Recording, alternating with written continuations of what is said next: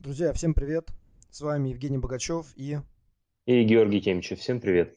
тема нашего сегодняшнего эпизода посвящена шее, шейному отделу позвоночника, как он может быть задействован в определенных движениях, каким нагрузкам он подвергается во время спортивной деятельности, вне спортивной деятельности и так далее. Соответственно, какие проблемы могут быть с этим связаны и как по возможности этих проблем избежать.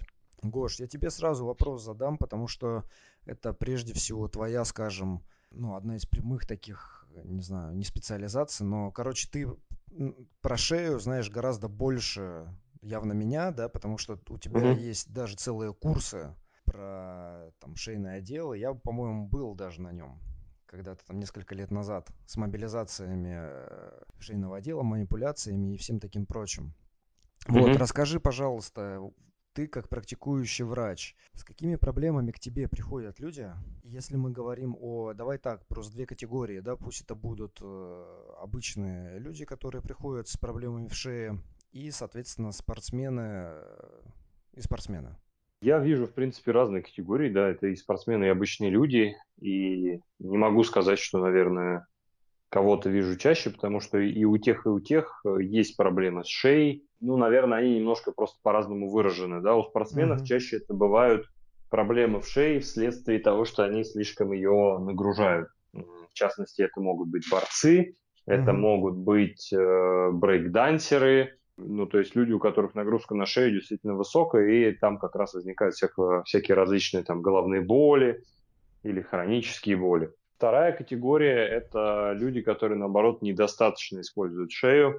Чаще почему-то женщины, не знаю, почему так сложилось. У них, соответственно, возникают э, боли вследствие длительного пребывания в положении сидя, Мгм. вследствие того, что никаких упражнений в целом в жизни они на шею, наверное, не делали. Или если делали, то это там максимум какая-то легкая изометрика, которую они вот там в интернете посмотрели. Мгм. Вот. а Если говорить по конкретным проблемам, то вполне себе такие стандартные. Это локальные боли в шее при поворотах. Это могут быть э, грыжи диска, но они встречаются реже. Мгм. А, И это могут быть еще различного рода проблемы с нервами, когда боль из шеи отдает куда-то, да, там может рука неметь, или в руку отдавать, или в лопатку отдавать, вот такие проблемы. Мгм.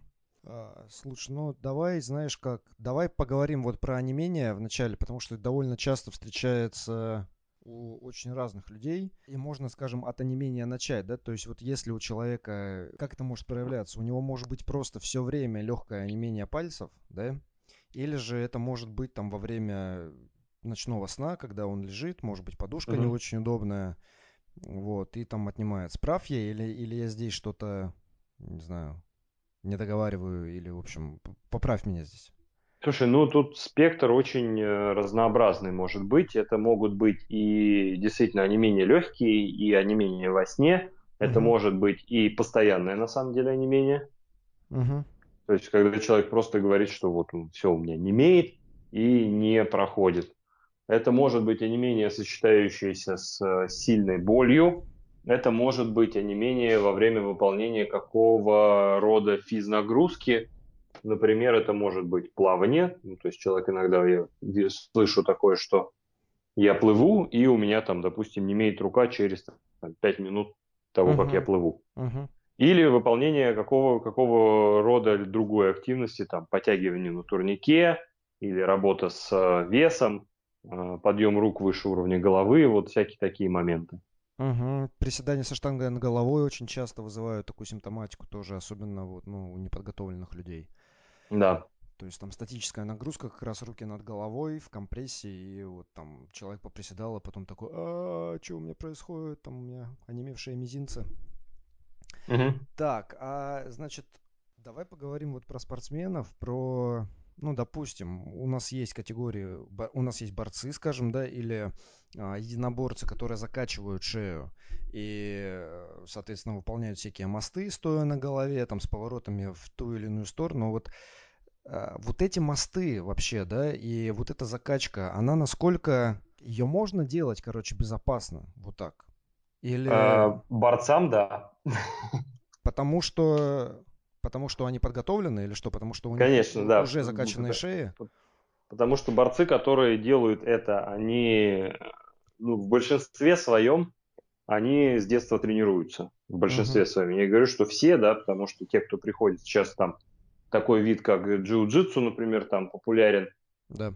А, соответственно, они начинают в более позднем возрасте, то есть этот вид, он позволяет, не назову это спортом, потому что, не знаю, спорт не спорт, как, как, как это назвать. Ну, В спорт. общем, джиу- джиу-джитсу позволяет как бы начинать заниматься поздно и заниматься долго. Классические всякие школы, они как бы направлены именно на оли- олимпийские, да, такие соревнования, то есть там они начинают заниматься рано и заканчивают, ну, многие тоже относительно рано.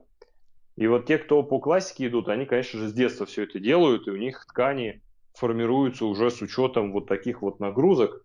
Мгм. Безусловно, нагрузки высокие, и в какой-то момент, даже когда у меня бывают тоже борцы в прошлом, а, такие профессиональные или полупрофессиональные, там, мастера спорта и так далее, Мгм. то они во взрослом возрасте уже говорят, что, ну, в принципе, нам это уже сейчас так сильно не нужно. То есть, если у нас не будет болеть голова, то пожертвовать тем, чтобы закачивать там вот таким образом шею, мы впо- вполне себе можем, потому что нагрузка все равно высокая, Мгм. а на том уровне, на котором мы сейчас боремся, нам, в принципе, настолько уже вот шею закачивать не нужно. Потому что Мгм. они уже там борются как бы для себя, а, для удовольствия. Вот. Если люди борются для завоевания мест и медалей, то, безусловно, тогда это необходимый момент, потому что, во-первых, это травмобезопасность, то есть профилактика, по сути, травм шеи, Мгм.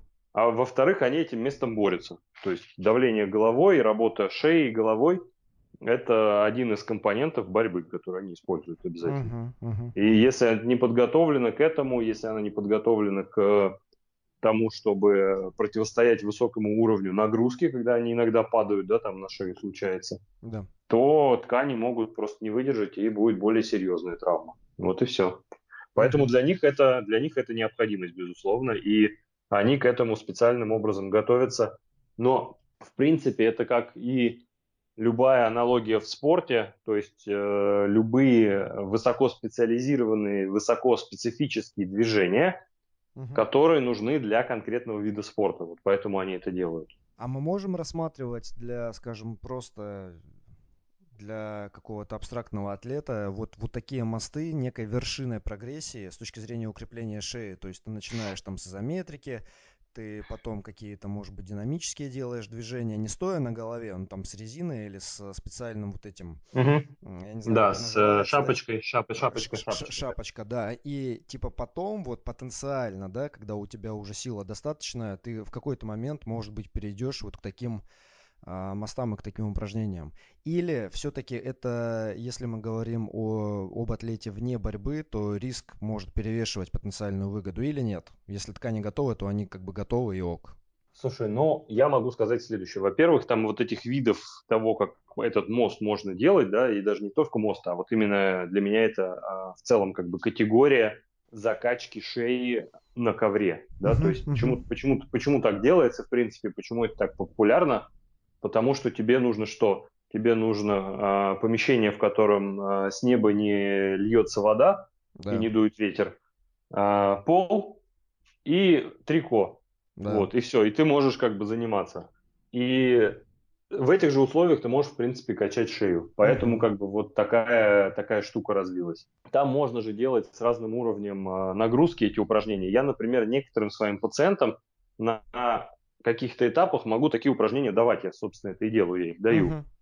Но они выглядят, конечно же, адаптированными от того, как это выглядит у борцов, потому что там опора намного больше, там опора, допустим, там на локти и на колени, да, и вес Мгм. на голову переносится только там в нужном объеме и в нужной интенсивности. То есть я все это тестирую. Плюс амплитуда, опять же, может быть различной в этих упражнениях. То есть вот этими нагрузочными параметрами я иногда очень широко играю в зависимости от э, состояния пациента и целей. Мгм. И то есть я не могу это рассматривать в отрыве от этого, потому что для меня вот картина мира, она вот такая. Да, Если да. мы берем, конечно же, то, как это выглядит у профессиональных атлетов, то это, конечно, довольно высокий уровень, и к нему надо еще длительную дорогу пройти, если мы говорим про обычного человека. Вот. Мгм. Хорошо. А, по поводу, да, Да. второй пункт по поводу шапочек и всего остального. В принципе, оно, ну, отчасти друг друга заменяет, но не, не до конца, потому что, конечно же, там специфика нагрузки, акценты и так далее будут а, выше, если мы говорим про борьбу, да, они будут выше, если ты будешь работать непосредственно в тех условиях, в которых ты окажешься, то есть когда тебя головой в ковер втыкают. Если мы говорим про обычного человека, то, в принципе, он может использовать спокойно шапочки, и с точки зрения там, гипертрофии, нагрузки на ткани и так далее, ему этого будет более чем достаточно. Если шапочки нет, тогда, опять же, можно делать и упражнения с опорой э, головой на там, пол или стену. Вот. Мгм. То есть это все, в принципе, такие в некоторых условиях заменяемые, в некоторых условиях э, незаменяемые упражнения. Мгм, мгм. Хорошо, хорошо. Э, У меня еще один, знаешь, какой вопрос про кроссфитеров. В кроссфите есть отжимания в стойке на руках, Да, и они обычно в большом объеме, то есть это там, скажем, от 50 повторений и до 150 может быть. Да, Причем это могут да. быть строгие отжимания или киппингом, неважно, да. А ва- важно то, что там человек готов или не готов, он отжимается в стойке, он приземляется на голову, и чем он менее подготовлен, тем меньше, соответственно, он тормозит себя руками, и тем больше он да. рассчитывает на вот На втыкание головой. на да. втыкание головой, на демпфирующие вот эти способности, возможности, да, и на какое-то отпружинивание в верхнюю точку. Да, да, да. Причем, реально, у меня прям перед глазами стоит э, один кадр э, соревнований в Европе, когда там были строгие отжимания с дефицитом, там у девочек дефицит был 10 сантиметров, то есть платформа где-то 10 сантиметров или 7, вот что-то такое, да, на ней руки стоят, и они, получается, опускаются, голова опускается ниже уровня постановки рук, и это строгие отжимания, и там большой объем. И они, короче, ну, начинали более-менее, но заканчивали. Там ты смотришь, и вот она втыкается головой, и прям видно, как вот эта волна вибрации, реакция опоры, да, которая от пола идет Да. через голову, как она по телу, в принципе, идет, то есть дальше вверх, через все тело. И, короче, это что-то вообще жуткое. Но не суть. Смотри, это опять, это как вот в борьбе, да, вот здесь есть такой элемент, пока он есть в соревнованиях, нужно готовить к нему людей, да. Ну, по сути, да, да. То есть ты не можешь как бы исключить полностью отжимания для атлета, который соревнуется. Ты можешь исключить для того, кто не соревнуется, потому что ну тогда это реально там либо оно бессмысленно, либо ты делаешь супер строгие отжимания там с легким касанием головой, но не переводя на нее вес. Мгм. А, значит, во-первых, чем потенциальные риски вот такого втыкания, да? Стра- страусиная, страусиная Ага. техника и, скажем, острые какие-то риски, да, ну вот в моменте, что может произойти, и хронические, то есть Да. что может догнать, скажем, когда ты уже забьешь на вот этот спорт, и ч- чем это потенциально, да, потому что понятно, что очень разные могут быть проблемы, ну там, тем не менее. Вот. И э, что все-таки мы можем сделать для помимо того, чтобы укреплять плечевой пояс, потому что отжимания в стойке на руках это упражнение не для шеи, а для рук, да? Вот, и как бы руки должны в данном случае быть крепче, но что можно посоветовать для шеи, вот для таких атлетов? То есть дополнительное, может быть, укрепление, там, прочее. Мгм. Ну, во-первых, я, я бы назвал эту технику тогда техникой дятла, а не страуса, поскольку они долбятся головой в, твердый предмет. Они- Ну да. Ну, со страусом это была, это, я не знаю откуда, Мне да, кажется, дятел-. Дятел, дятел подойдет как бы по, по смыслу больше. Но дятел, По- дятел причем готов к тому, в что он прямом- делает. Дятел прямом, готов. ну, дятел, да, да, да, У дятел него не готов. бывает сотрясения мозга. Ну, это такой, видимо, страус, который думает, что он дятел. Вот. Я бы посоветовал, во-первых, если мы говорим про то, что это нельзя никак исключить, а, начнем с, с пугалок, да, то есть там, в принципе, возможно все. То есть э, там возможны грыжи, там возможны компрессионные переломы, А, там возможны просто переломы остистых отростков, и там возможны переломы а, иногда суставных отростков, там возможны разрывы менискоидов с последующей блокадой, а, там возможны различного рода нейропатии а, разного генеза, то есть там и связки могут рваться, и суставы воспаляться, и диски вылезать, и так далее, и так далее. Ну и со всеми вытекающими слабость, э, жгучие боли, соответственно, парезы и что угодно вообще может быть. Головные боли, изменение артериального давления, скачки артериального давления, э, проблемы с дыханием, проблема с силой верхних конечностей, скованность нижних конечностей. Мгм. А, все вплоть до остановки дыхания при серьезных переломах. Вот. Угу. Так что все, все, что угодно, пожалуйста, вот. Люди не, не понимают, что они делают.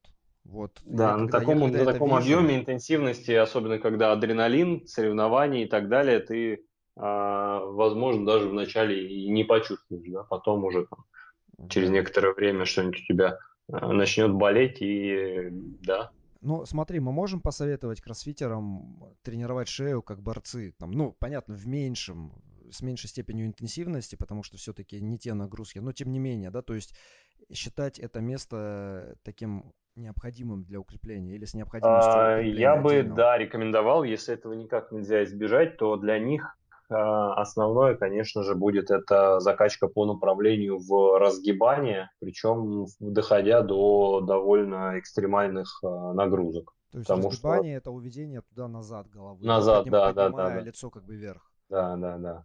Да, то есть им, по сути, у них движение как раз будет, когда они в основном втыкаются двумя вариантами, насколько я видел, это либо на, больше на лоб, это более умные люди, то есть они как бы чуть-чуть позволяют себе как сказать, ну, погасить, да, мышцами шеи немножко нагрузку, а, если они состоятельны, опять же. А вторые – это, соответственно, те, у кого такой возможности нет или знания нет, это те, кто втыкаются ровно шеей, когда она как, как ну, так, жесткая такая конструкция входит, тогда, конечно, нагрузка на диски и на все остальное довольно высокая получается. Вот. Mm-hmm. В, этом, в этом случае мы не можем ничего закачать напрямую.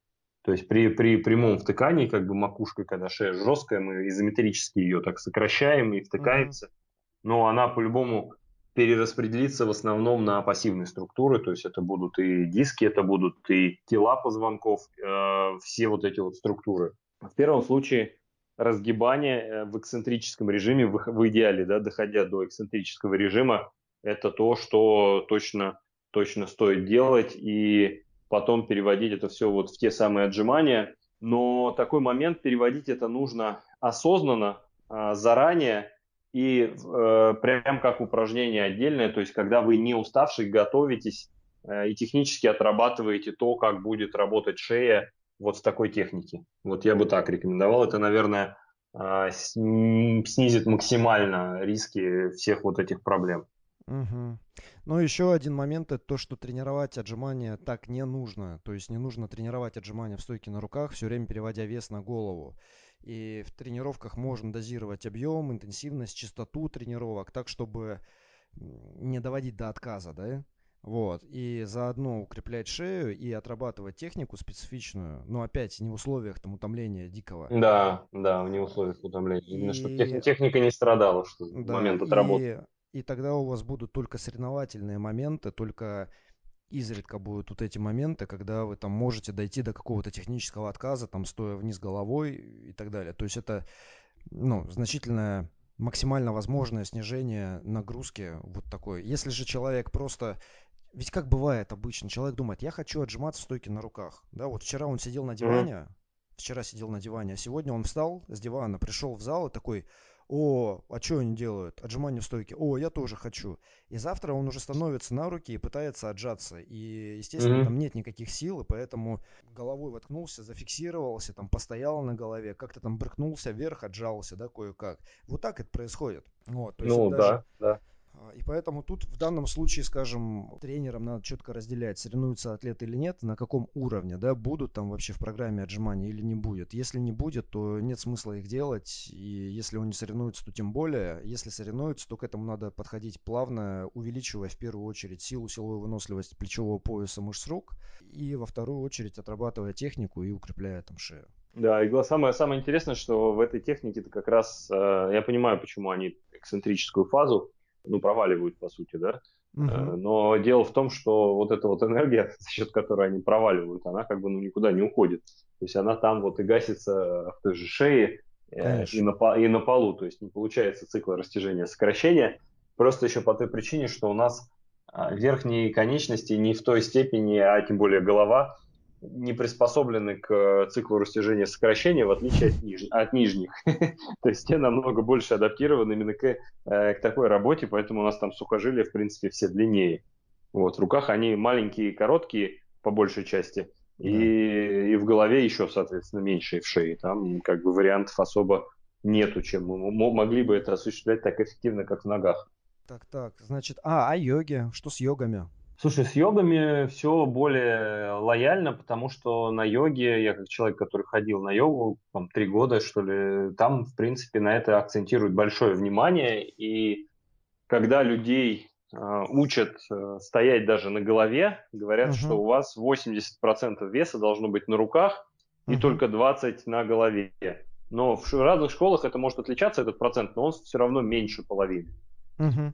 То есть основной вес учат именно держать и сразу говорят основной вес держать на руках, а не, а не на голове. То есть говорят, да, стойка на голове, но типа стоим мы как бы не совсем на голове. Угу. Вот. А, понятное дело, что новички так не делают и стоят на голове, и потом у них там головные боли развиваются. Но поскольку йога довольно а, такая тема, где много статики, угу.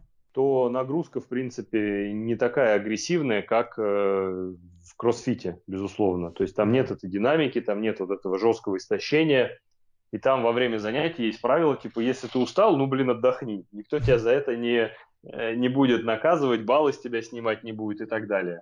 Mm-hmm. То есть не можешь делать асану, делай какую-нибудь другую. Например, не можешь стоять на голове, а, там, не знаю, отрабатывай там другую какую-то асану, там, приближение к стойке на голове, да? Uh-huh. А, вот и все. То есть на этом, на этом там история заканчивается. Могу рассказать единственный свой опыт, один, один негативный в этом направлении. Я как-то после долгого перерыва решил постоять тоже на голове, поделать выходы в стойку на голове из, э, соответственно, положения стоя на коленях. Угу. Ставишь руки, выходишь силой. Вот. И что-то я как-то с утра прям так это все поделал, и к вечеру у меня капец как болела голова, потому что я с э, непривычки после длительного перерыва слишком много начал переносить веса на голову. Uh-huh. Э, ну, по сути, была травма, да, верхней шейного отдела. Я там выпил пару таблеток, обезболивающего, и на следующий день уже нормально себя чувствовал. Но вот такой вот опыт у меня был. То есть если слишком а, быстро, слишком интенсивно начать нагружать эту зону, как, uh-huh. впрочем, и любую другую зону в нашем теле, если так с ней себя повести, то можно получить вот такой исход. Ты сказал про свой опыт, а я тут в процессе вспомнил про свой. Это когда я хожу на руках, раньше ходил, я потом переучился, раньше ходил, и когда ты идешь на руках, ты смотришь руки, mm-hmm. да, куда ты идешь. И получается, mm-hmm. что ты, ну, по сути, переразгибаешь шейное отдел, и там вот, вот эта постоянная нагрузка, и тоже бывает, и, кстати, до сих пор бывает, но я сейчас не хожу, но, в общем, после большого объема тоже такая шея забитая вот в, в подзатылочной области, где-то там. Да. А что это такое? Это просто спазм мышечный или, то есть насколько вот это, скажем, не знаю, опасно, это просто временное явление или этого тоже лучше избегать, как огня, да? Да. Ну, я не скажу, что это опасно. Это работа, в, по сути, в конце амплитуды, да, то есть когда ты идешь на руках, у тебя шея переразогнута, ну, по сути, не переразогнута, разогнута до конца, угу. до конца амплитуды. И ты, ты правильно сказал по поводу высокого объема, да, ты, ты делаешь это в высоком объеме. Угу. То есть это работа в непривычном положении в высоком объеме. И это приводит, понятное дело, поскольку это еще и не часто выполняется, я так понимаю, что да. то есть ты периодически это делаешь, то мышцы тебе на следующий день, безусловно, дают болезненность просто потому, что они не привыкли делать это регулярно. Мы естественным образом бываем там довольно коротко в течение дня, когда, например, наклоняемся вниз и смотрим потом куда-то вперед или вверх, да, из наклона. Угу. Например, там завязываем шнурки и смотрим, там нас кто-то окликнул. То есть в это положение мы выходим довольно редко. Да. Но как только ты начинаешь делать это на руках, общее время по сравнению с тем, которое бывает в течение дня, растет там просто в, там, не знаю, десятки, сотни раз. Да. Потому что там, там ты 2 секунды в день, там, ну, 5 секунд в день. А тут у тебя получается там минуты. То есть очень uh-huh. много.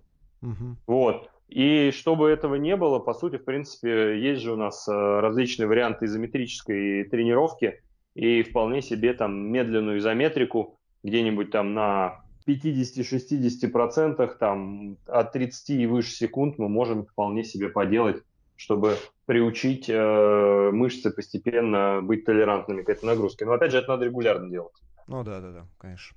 Так, хорошо. И знаешь, у меня следующий вопрос, который, он, по сути, перетекает от спортсменов и тех, кто на голове стоит, к обычным людям, которые занимаются фитнесом для того, чтобы лучше себя чувствовать, да? То есть, ну, физкультурники, там, энтузиасты и просто, просто обычные люди, да?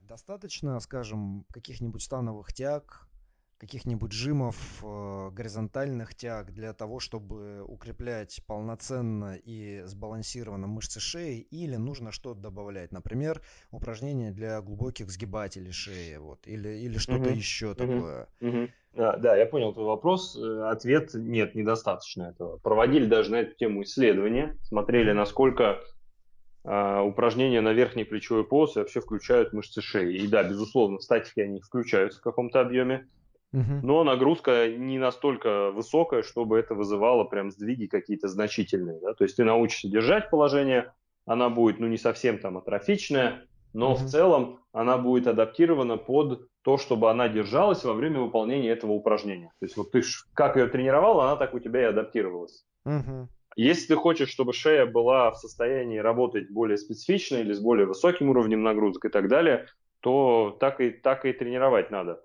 То есть сама по себе шея, она от этого будет адаптироваться только, опять же, ну, вот, к, к выполнению этих нагрузок. И а, работать в режимах за, за как бы пределами там условно изометрики и, может быть, небольшой низкоамплитудной динамики, она в этом случае не будет, если нормально мы, ну, мы технику выполняем. Ну да. Вот. Поэтому, да, я считаю, что шею надо по-хорошему хотя бы там один-два раза в неделю, а, ну, в идеале, да, два, тренировать mm-hmm. как отдельную пятую конечность, по сути. Mm-hmm. Ну, то есть ты считаешь, что дополнительные тренировки, они во многом могут снизить частоту проблем шеи, да, вот у, ну, на уровне обывательском? Да, а... да, да. Но это, по сути, как, да, как профилактика. То есть у нас единственное, что доказано осуществляет профилактику, это адекватная нагрузка. То есть когда uh-huh. ткани адекватно, адекватно нагружаются. Но почему-то шея считается каким-то таким так, какой-то зоной, которую типа нельзя трогать, а то умрешь. То есть вот такое, такое, такое у меня какое-то есть ощущение. Но не, не в кроссфите, не в кроссфите. Ну да, кроссфит это как бы на противоположном конце находится, там там бессмертные находятся. Там, там, там на шею можно полагаться в любых обстоятельствах. Вообще. Да, Когда да. сил уже вообще не осталось, на шею можно положиться. Да. Вот, а, поэтому надо, надо, конечно же, шею тренировать, и это как бы такая же ваша часть тела, как и все остальное. А, не надо ее игнорировать в ваших тренировках, тем более это не так сложно сделать там знаю, боковые наклоны лежа на боку, под, поднимать голову лежа на спине, по типу как вы пресс качаете, да, только, только головой, mm-hmm. и поделать там какие-нибудь разгибания с отягощением а, хотя бы руками или с опорой головой, а там кровать или славочку, вполне себе это доступно всем и не так сложно. Ну да, несложно, это небольшой объем, это в рамках тренировки, в принципе, помещается. Это можно использовать как филлеры, когда вы делаете какое-то основное базовое упражнение, и потом, вот пока вы от него отдыхаете, да, да вы можете да. делать вот какие-то упражнения для шеи, к примеру, чтобы не выделять дополнительное время. Да, есть еще ротация с резинкой. Кто хочет, у меня в Инстаграме есть это упражнение. Можете либо комментарий написать, я вам ссылку скину, либо, либо просто поищите в ленте, там есть упражнение ротация с резинкой. Очень хорошее тоже. Это на груди на ключично-сосцевидное? Или это, это? это на всю ротацию. На все. Только на да, все, у нас да. ротаторы не только грудино-ключично-сосцевидные, то это как бы да, на все. А для, на что мы делаем ротацию? На ротацию. На, ну, так и есть, потому ну, что да, как да, бы, да. Ну, то есть мышцы я ротатора делают согласен. ротацию. Какие? Ну, все, которые делают. Так, э, хорошо. Ну, мне кажется, довольно, довольно так содержательно и полезно. Если у человека не имеют руки во время сна, или после сна у него там пальцы да. онемевшие и так далее, то что ему можно посоветовать? Сначала выбрать к врачу обратиться. подушку или Нет, к врачу? К врачу обратиться однозначно. Это признаки неврологической симптоматики. Это значит, что у него возникает э, снижение объема поступающего кислорода к нерву, и от этого он чувствует онемение. Угу. Вот. Это значит, что надо разбираться с этой проблемой. И опять же, они не иметь могут по разным причинам. То есть это может быть шея, но это может быть и не шея. Это могут быть и компрессии на уровне, там, не знаю, под ключицей, это может быть компрессия на уровне там верхней апертуры выхода, в частности, и над первым ребром плечевого сплетения и так далее. Да? То есть про проблемы могут быть на разных уровнях, это может быть даже не шея. Угу. Вот, поэтому к врачу. Угу. Хорошо. По поводу подушки часто, частый вопрос, и меня тоже пациенты спрашивают, какую подушку я рекомендую. И мой ответ та, которая вам удобна. Ну да, да. Очень да. просто. Ну, а других, лучше, лучшего не посоветуешь, на самом Других, деле. да, других вариантов нету. Я себя в пример привожу. У меня вот лично, у меня дома три подушки. Я сплю на трех подушках. Они три маленькие, они три разной э, жесткости, я их комбинирую. Тогда мне максимально комфортно. Если бы mm-hmm. была какая-то одна из этих подушек или две, то я бы с утра просыпался с некоторым, как минимум, дискомфортом в шее. Mm-hmm. Ну, я из своего опыта могу сказать, у меня тоже шея такая проблемная, у меня там сколиоз, там всякие грыжи и прочее, все, все вот это то, что пугает обычно на снимках и в заключениях, вот. И э, я использую, то у меня одна подушка ортопедическая, и я сначала использовал вот одну подушку, и она работала до какого-то момента, и потом, я так понимаю, что это просто, она как бы реально э, со временем стала мягче, да, угу. и вот когда она стала мягче, у меня снова начались вот какие-то вот эти онемения, я поменял, и когда вот я менял, я пришел в салон ортопедической угу. вот этой мебели, и я просто минут 15-20 на самом деле пробовал лежать на разных подушках, примерно в тех положениях, в которых я сплю. Mm-hmm. Вот. И, и вот так я там выбрал. И когда я ее выбрал, она там вы по ощущениям поймете, реально, вот вы поймете, что это то, что нужно, потому что шея расслабляется, когда вы так лежите, и, ну, это абсолютно такое естественное положение, которое вам даже там не хочется менять, да, ну, вот, угу. это, конечно, такой субъективный критерий, но, тем не менее, имеет смысл потратить время для того, чтобы выбрать вот такую подушку, потратить деньги, они есть очень разные и по технологиям, и по стоимости, ну, тем не менее, если это некая инвестиция в качество сна, то оно того точно, точно стоит. Да, да, по-любому. Вот. Я иногда сплю на таких, ну, пуховых подушках, когда в отелях там останавливаюсь. И иногда они оказываются очень, на самом деле, комфортными. Я даже задумывался как-то, чтобы себе такой купить и на ней спать, потому что бывает, что ну, прям лучше, чем мои три, это одна. То есть э, это просто я нашел для дома такое сочетание, а так, в принципе, бывают и другие варианты, которые не менее комфортные. То есть это надо просто поподбирать. Вот. Угу. Ну да, я вот сейчас не дома, я там в другом городе живу, да, а, какое-то время. И здесь какая-то просто обычная подушка. Я в итоге подсовываю руки под подушку, чтобы у меня уровень подходил. И с шеей все нормально, но у меня иногда вот во сне прям болят плечи. То есть я как-то mm-hmm. там, как-то так лежу, непонятно, что у меня, оно, эта боль не сохраняется, потом, ну вот ты просыпаешься, и плечо такое просто, что там с ним ну, да, происходит? Да. Вот, с нормальной Мне... подушкой этого не бывает вообще, вообще никогда. Мне что кажется, вот... тебе можно плед под подушку положить какой-то, она будет повыше, тогда у тебя надобность может отпасть, руку подсовывать. Ну, надо, да, кстати вероятно. Надо попробовать. Что мы можем еще? Ну, мне кажется, уже достаточно сказано. Да, мы, в а, принципе, только много... единственное, что, Гош, да. знаешь что, про растяжки. Растяжки, то есть тонус мышц шеи, можно ли его как-то у себя, скажем, выявить, да, что вот там у тебя, скажем, болит голова, это может быть там гипертонус, или да. нужно ли постоянно растягивать шею в разных положениях? Да, да давай я откомментирую для начала само слово вот это тонус, потому что да. то это, как сказать, то, что то, что является тонусом не по факту, да, по определению, то, как это есть там в нейрофизиологии, угу. а, это не то, что люди описывают как тонус. То есть это два разных, а, два разных состояния. Так. Первое – это свойство мышцы, да, когда она поддерживает, по сути, а, какую-то свою длину. Угу. То есть она делает это пассивно, она делает это а, с минимальной активностью иногда, да, и то есть там есть как бы несколько таких тонусов у нас. Это такой пассивный и немножко такой совсем чуть-чуть активный. По mm-hmm. сути, как пастуральный тонус. Вот. А то, что описывают люди, они описывают чувство легкого дискомфорта, похожее на спазм. Mm-hmm. Они описывают это словом тонус, потому что это типа похоже, но, но, но это, да, это не тонус. То есть это как бы вот дискомфорт самой мышце. И они говорят, что мышца тугая стала, поскольку тонус как бы это показатель того, насколько она действительно сопротивляется пассивному растяжению, то они как раз и говорят, что это вот тонус.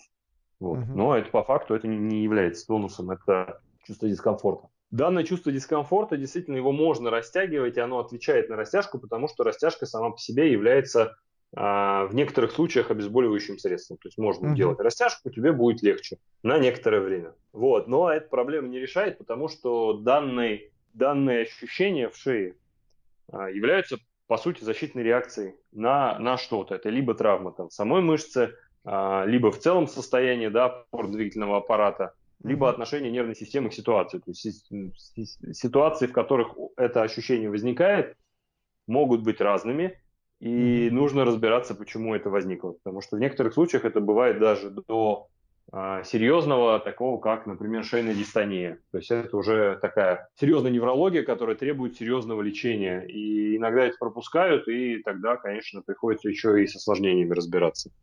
Вот, Мгм. если это что-то совсем легкое и, и возникло недавно, и, в принципе, до этого оно когда-то возникало и уже проходило, то если это острое, я советую сначала подождать, можно порастягиваться, если это не сильно болезненно, Мгм. а дальше начинать делать те упражнения общие, которые я описывал до этого. Это поможет вам восстановить ваш опорно-двигательный аппарат и снизит потом в итоге это количество ощущений и уберет их вообще полностью.